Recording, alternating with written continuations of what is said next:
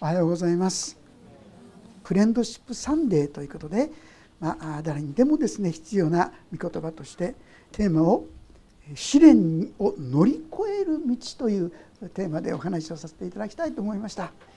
まあ、試練というのはねできればない方がいいですよね苦しみや困難はできれば避けて通りたいというのが現実ですけども正直言いまして試練を避けることはできないということをまず第一に知っておいていただければなと思います。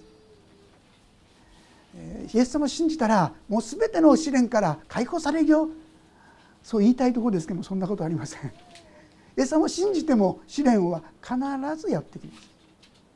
問題はいかにその試練を乗り越えていくかこのことをですねご一緒に学び取らせていただきたいということであります。今日の箇所にその秘訣が記されているということですね。もう一度ご一緒にですね今日の箇所を読ませていただきたいと思います。ヤコブ書1章2節から4節よろしいでしょうか。ご一緒にお読みしましょう。3はい私の兄弟ちさまざまな試練に遭う時はいつでもこの上に喜びと思いなさい。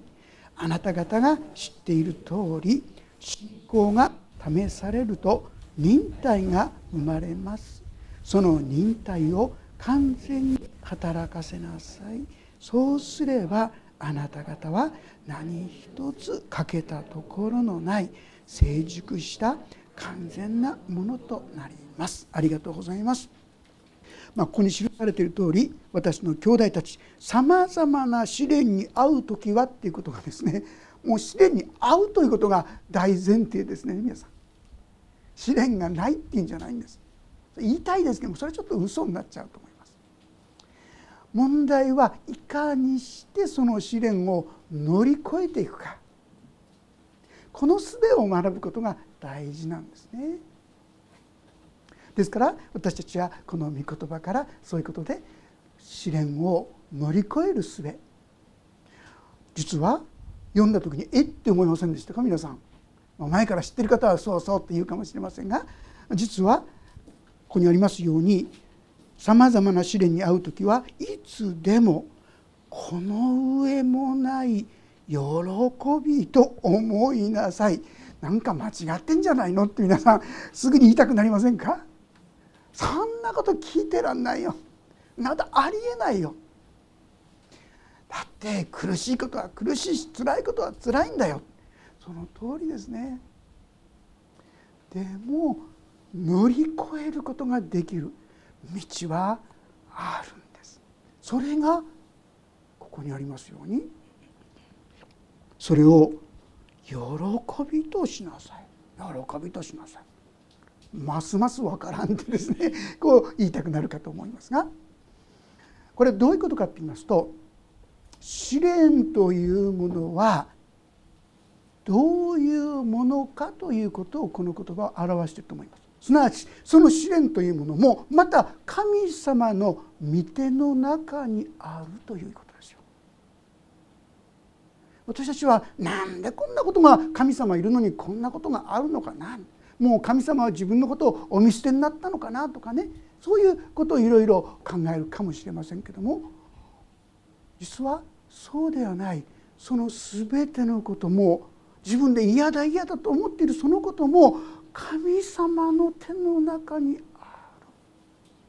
そしてそれを神様は喜びとしてくださる。かえって良いものにしてくださる。もし皆さんがそう受け止めなさると試練がまさしく私にとって乗り越えられるものとなりますしまた祝福とさえなっていくことができるとこういうことなんですね。いわゆる嫌な出来事困ったこと悲しいこと辛いことそのことの時に「なんでなんでなんで」って言って文句言ってつぶやいて不平言ってそして落ち込んでこれを続けていくか大体の場合そうでしょ皆さん。もう良い方でまあ忘れたことにしようとかですねそんな程度でしょう。でも神様はそれを本当に祝福喜びとさえしてくださるというんですよ。ならばそっちの方に行った方がいいんじゃないでしょうか皆さん。じゃあどうしたらいいんですか？それは喜びなさい。ええー、ってまた言いたくなります。どうしてでしょう？次のところ見ていきましょう。3節。あなた方が知っている通り信仰が試されると忍耐が生まれます。その忍耐を完全に働かせなさい。そうすればあなた方は何一つ欠けたところのない。成熟した完全なものとなります。皆さん素晴らしい約束だと思いませんか？私はイエス様を信じた。それは私がもっともっと成熟した人間。もっともっとですね奥の深いそういう人間になりたいからだという方ここに秘訣があるんですよ。試練というものをどう扱うか。ああ嫌になっちゃった嫌になっちゃった。なんでこんなことばっかり起こるんだ。なんであの人はなんでこれがあれが全部人のせいにしているならばちっともこれが良いことになっていかない。現状維持がせいぜいですね。でももし私たちがそのことを試練として受け止めてこれはチャンスなんだ。自分が変わっていけるチャンスなんだ。そういうふうに受け止め直し始めますと試練の旅ごとに私たちは大きく変えられていくんです皆さん。あんまり自分が変わってこなかったなっていう方原因わかるでしょ？嫌だ嫌だと言っただけでそれ以上何も考えなかった。そうすると現状維持なんです。でそのそのことを本当に喜んで受け入れる。いければ神様からの試練として受け取る時に私たちは変えられていく。いやすごいですよね。完全な人。本当に十分成熟した。そういう人格に変えられていく。素晴らしい約束じゃないですか。そういう意味で私たち随分この恵みの機会を失ってしまっていた無にしてしまってきた。そういうことが多いなとお思いになりませんでしょうか？今日から是非そういうわけで試練が来たらですねよっしゃとですね これで自分をちょっと変えられるぞこれで自分も少し豊かな深い人間になれるかなそんな期待をですね抱いてくださったらなそう思うんですね。でそのためにはですねいくつかの聖書の言葉を知っておくことはとても役に立つかなと思います。ローマ人への手紙ローマ人への手紙の8章28節というところちょっとご一緒に読んでみたいと思います。ローマ人への手紙の8章の28節の言葉です。よろしいでしょうか？それでは読みしましょう28節3はい神を愛する人たちすなわち神のご計画に従って召された人たちのためには全てのことが共に働いて益となることを私たちは知っています。神様には全てのことです。えー、こんなこともですか？そうなんです。まさかと思うそのことさえも神には益とすることができるんですよ皆さん。そのように私たちが神の御言葉を待ち望んでいるならこれがですね先ほど読んだヤコブ書の信仰が試されるとというところなんです。神の約束の言葉に頼るならってことなんですよ。そうするとなんとそこに忍耐が生じてくるっていうんです。今言ったそっか全てのことが益になるのかもし皆さんがこの御言葉を受け取って益になることを信じますと言ってですねこれをもし受け止めなさると皆さんの中に忍耐が生じてくるんですよ。なぜならばその時を待つからです。いつかいつか神様が良いことをしてくれる時を待つそれが皆さん忍耐というものなんですよ。ですから私たちがいろんな困難に出会った時にいくつかの約束を信じて受け取ることをお勧めしたいと思いますね。もちろん嫌だ嫌だあなんて嫌になっちゃったなんで辛いことなんだ暗いことなんだずっと落ち込んでいることも皆さんはできますよ。でもそれよりも神の約束の言葉に立ってその言葉を待ち望む方がいいんじゃないでしょうか苦しい苦しいとただ嘆くこともできますが先にですね何かがもっと良いことが起こるんじゃないか神様はこれを益にしてくださるんだ。そんなことを期待して待っているといつの間にか忍耐というものが出てきますしその忍耐を働かせる時に私たちはどんどんどんどん成熟していくんです。人格的に変えられていく。問題は私たちがこの我慢と言いましょうか忍耐と言いましょうか。これが弱い。そうすると変えられ方が少ないんですね。神様が変えてくださることを待つ。これが私にとって祝福の秘訣なんです。もう一箇所ちょっと開けておきたいんですが同じローマ人への手紙の5章の言葉も読んでみたいと思います。5章の3節から5節までですね。ページ304ページ。ローマ人への手紙の5章の3節から5節までですね。読みしましょう。3はい。それだけではなく苦難さえも喜んでいます。それは苦難が忍耐を生み出し忍耐が練られた品性を生み出し練られた品性が希望を生み出すと私たちは知っているからです。この希望は失望に終わることがありません。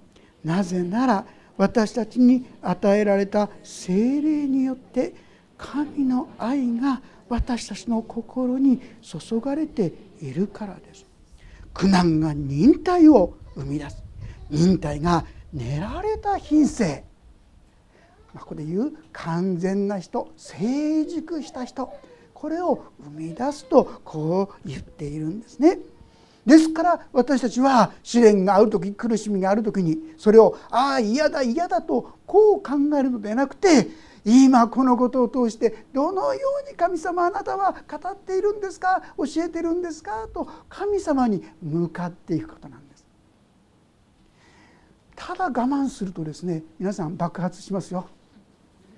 ただの我慢だったらですねもう嫌だっつってですねもうどっかで切れちゃうと思います私たちに必要なのはそれを神様に申し上げることです。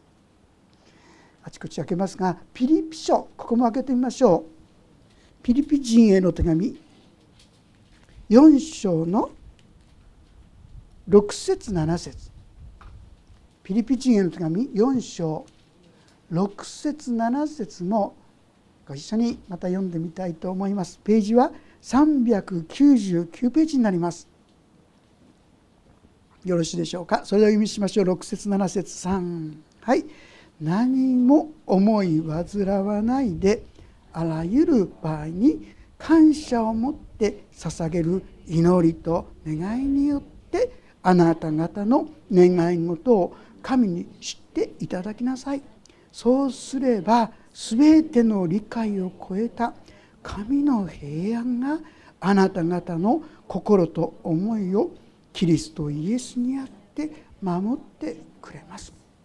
うんなかなかいいこと言ってるなでもあらゆる場合に感謝を持って捧げる祈りと願いによってこれは無理だよって皆さんそうお感じになられるかもしれません。でもですねあなたのためにイエス様が身代わりの十字架を受けてくださったイエス様があなたがどんなに落ち込んでいても弱くても自分がダメだと思っていてもそれでも愛してくださっているもしこのことを思い起こすならああそれは感謝だよなって思いませんか？もうそれだけでいいんですよ皆さん。ああ感謝だな。こんな私のことでも神様お見捨てにならないんだな。許してくださるんだな。受け入れてくださるんだな。感謝じゃないですか。これでいいんですよ。あとはですねそれは感謝なんだけどでも今このことはもう耐えられませんとかねあの人のことはもう憎らしくて売るも嫌で嫌でしょうがありませんって言っていいんですよ。神様にそんなこと言っちゃ申し訳ない神様だからそれを受け止めることができるんですよ。もし皆さんがですねそれを人に向かってやりますとねにこう心の広い人は受け止めてくれるかもしれませんが多くの人はもうやめてって言って断られちゃうでしょう。言う相手が間違ってんですよ。私たちが言うべきなのは神様に言う。んだもう辛い。もう苦しい。どうしようもありません。人からは力をそんなにはいただけないんです。でも神様には力がある。そのことがこの言葉ですよ。もし私たちがそのように、まあ、神様に徹底的に愚痴るなら文句を言うなら辛さをですね告白するならそうすれば全ての理解を超えた神の平安があなた方の心と思いをキリストイエスにあって守ってくれる。すごいじゃないですか。皆さんなさったことありますか？本当に自分の辛さや苦しさや悲しさや痛みをですねそのまんまぶつけるんです。神様ひどいじゃないですかって時には言っても私はいいと思いますよ。正直に自分の気持ちをですねぶつけていくんです。ところが不思議なんですがぶつければぶつけるほど心がだんだんと落ち着いていくんですよ。そして何か平安になってくる。あれ？平安にならなくて本当なら神様から「何やってる!」って怒られるかなと思ってるとなんか心が穏やかになってきてまあ仕方がないかなとかね。ちょっともう違うことにしようとかですね。いろんな考え方ができるようになっていく。人に言ってもそんな恵みはあんまりないと思いますが神ご自身がもし私たちが神様にその実情ですね窮状を申し上げていくならば神様が私たちにそのような恵みをくださるということなんですこれなら私たちも耐えられますしああだこうだ言ってるうちにですよ神様に文句言ってるうちに神の技を待ってますから実は私たちの中に忍耐というものが生じ始めてるんですよ。神様に文句言ってるだけなのに「まだですかまだですか?」ってですね言ってるだけなのに私たちが忍耐というものが生じ始めて気が付くとなんか穏やかに。こんなや試練があってもそこでめげちゃうんじゃなくてそこからそれをまあなんとかなるでしょうって乗り越えていくことができる。そういう思いや考え方ができるように変わっていく。成熟とはこの忍耐です。ですから反対に幼さとは待てない。子供は待てないでしょ。いろんなすぐすぐすぐってこうなりますよ。私たち大人でもですね体は大人でも心は子供の時もありますよ。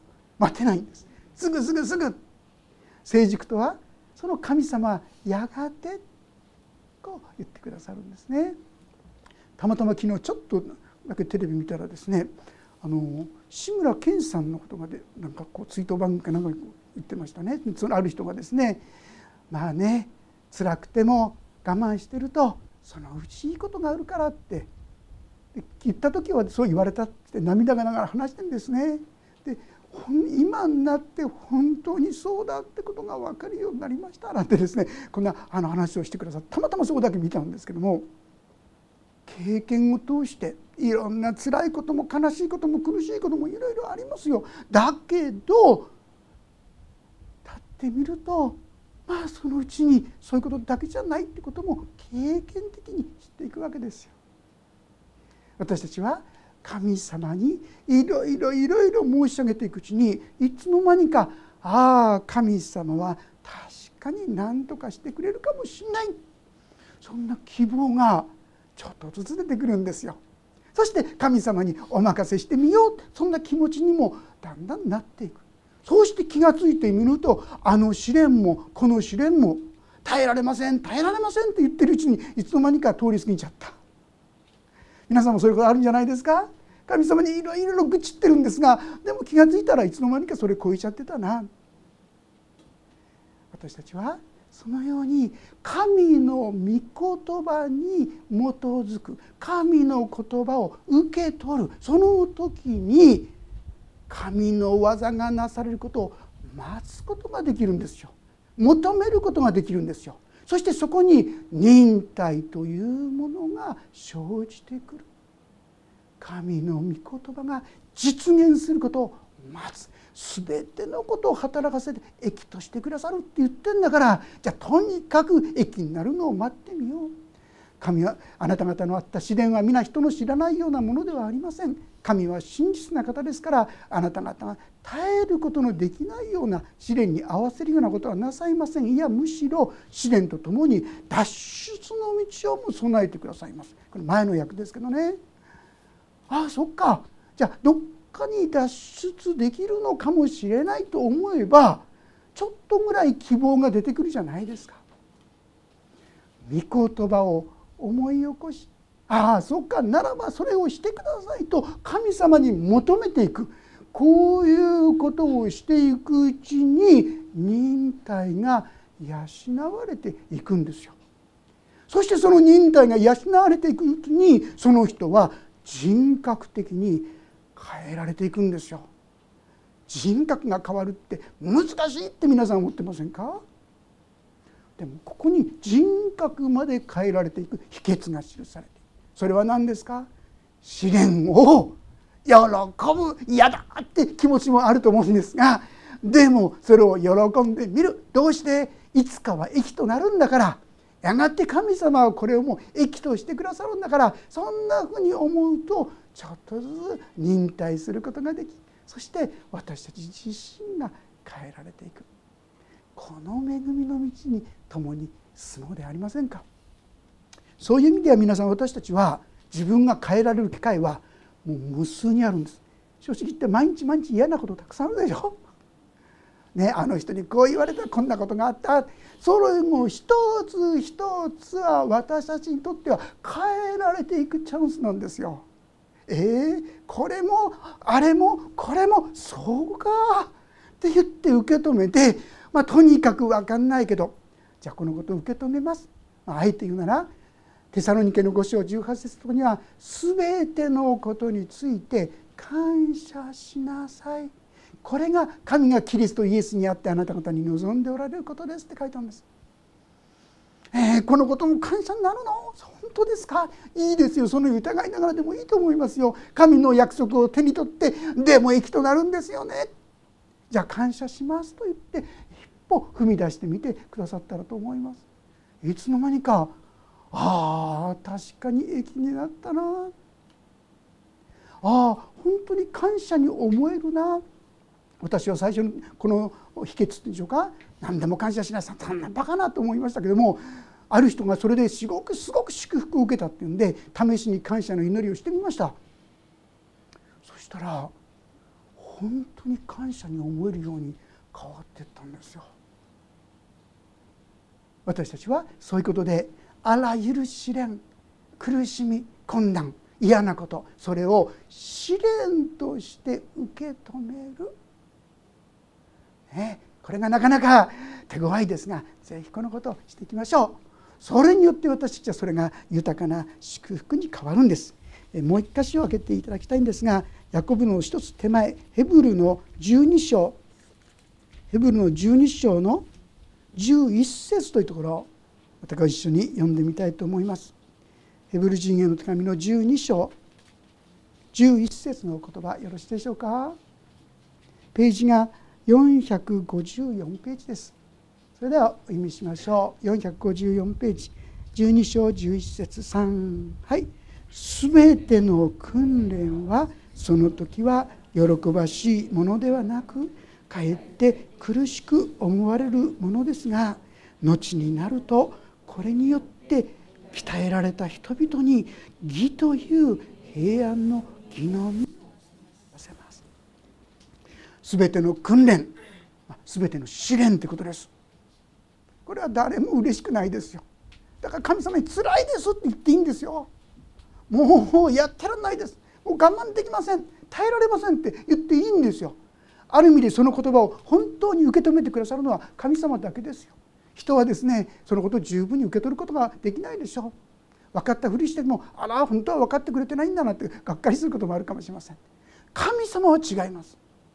あなたのその苦しみを本当の意味で分かってくださいます。そうしてそればかりかそれを通して私たちは平安が与えられていく。こんな問題あんな問題こんな嫌なことあんな辛いことこれが本当に良いことに変わっていく。まさしくそれは平安な義のみじゃないでしょうか。それを私たちは結ぶこがことができるようにされていく。こんな難しいことじゃないですよね。試練の旅の途に。もうただ愚痴ってですねつぶやいて「ああやだやだやだ苦しい辛い悲しい」一生懸命ですね言ってるだけ。これ現状維持かあえて言うならそこからさらにどんどんどんどん暗いところに落ちていっちゃうか。危険性もあるかもしれませんね。でも一つそのことをよしこれを試練として受け止めてみよう。そして神の約束の言葉でこのことに対処してみよう。これを益としてくださるんだからそれを待ってみよう。そんなふうに神様に期待してもし待つことができるならそれが皆さんの大きな祝福に心には平安な義の実が結ばされそして人格も変えられていく。こういう祝福恵みに預かることができるかもしれません。困難や試練を乗りごまかすんじゃなくてそれを目を背けるのではなくてそれを受け止めて主よここで私は何を知るべきですか学ぶべきですかそのように祈っていきたいと思います。その時気が付くと私たちにも平安な手紙が結び始められそして神は速やかに私の祈りにも応えてくださるようになるそう思います。ある時にこんなですねメッセージでお話聞いたことがあるんですね。これはあの柿の木とそして農夫の人なんですが柿の木まあ季節になると真っ赤になりますよね。で柿の木がつぶやいてるんです。なんで俺ばっかり取り残すわけってね。他のものはみんな収穫されてどんどん市場に出てってなんでみんなに喜ばれてるのに俺はずっとここに置き去り置きっぱなし。なんで俺のことはもう忘れちゃったのか無視してるんだろうか。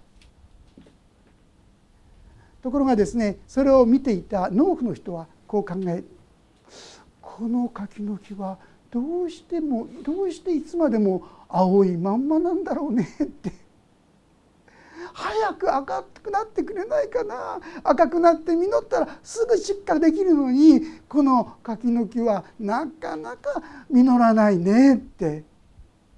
皆さん私たちのことだって分かりますか？私たちがただつぶやいて文句言って不が言ってこれ青いまんまなんですよ。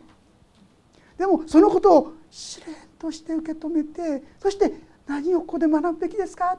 神様に向かいながら一つ一つのことを超えていく「おお実った実った」神様はもう私たちにさまざまな恵みをくださる。また私の祈りにも応えてくださる。なんか私の祈りにちっとも答えてくんないよなって方。私自身の経験からいきますとね私の心が十分神様に熱心になるまであえて神様はとどめられることがあるなって何度も経験してますね。まあ、適当にまああの気休め程度に祈っているこれだとちょっと答えられないことも多いかと思います。私たちが真剣に神をっつってですね求めていくそうなる時に速やかに神様は答えてください。試練は皆さん祝福のもとなんですよ。こう考えただけで試練で打ちのめされることはなくなってくるでしょそれよりも前に向かって上に向かって立ち上がっていくことができるんじゃないでしょうか。神様はそうなるのを待ってらっしゃるんですね。試練は神様の手の中にあるんです。ですからそれを乗り越えさせることができるんです。必要なのは主よ。このことを試練として受け止めます。と神の前に祈ること。そして御言葉によってその試練を乗り越えようとすること。失敗しても大丈夫ですよ。すぐ忘れちゃっても大丈夫ですよ。でもね御言葉にチャレンジしようとした。これだけでも神様はよくやったねと言って少しばかりの忍耐を少しばかりの恵みを注いでくださると思います。御言葉によってどうぞもっともっと試練を受け止めてそれを乗り越えていくそのために神の約束をもっともっとしっかりと学んで受け取っていく。そういう私たちとならせていただきたいものです。そして神の恵みをもっともっと豊かに共に味わわせていただきましょう。お祈りをいたします。神様私たちには試練を乗り越える力がありません。かえっていろんな困難や試練の中で打ちのめされて前が全く見えなくなって神様を見上げることもできなくなって暗く暗く沈んでしまうそういうことが多々あります。でも主よそんな中で私たちに試練を喜びなさいと言ってくださることをありがとうございます。あなたはその試練に御言葉を持って励ましまた語ってくださっていることありがとうございます。どうかそれを喜ぶ。なかなかできませんけども主よどうかそれを本当にまず試練として受け止めてそしてこのことから何を学ぶんですかと神様に向かうことができるように。そして御言葉によって忍耐させてくださるようにお願いします。その時にお一人一人のうちに豊かな神の恵み祝福があふれることを信じます。どうかそれぞれの歩みを豊かに豊かにもっともっと豊かに恵み祝福してくださるようにお願いします。主の恵みが満ち溢れるようにお願いします。御手に委ねます。主イエス様の皆によって祈ります。アーメン。もうしばらくそれぞれにさらに応答の祈りをお捧げいただければと思います。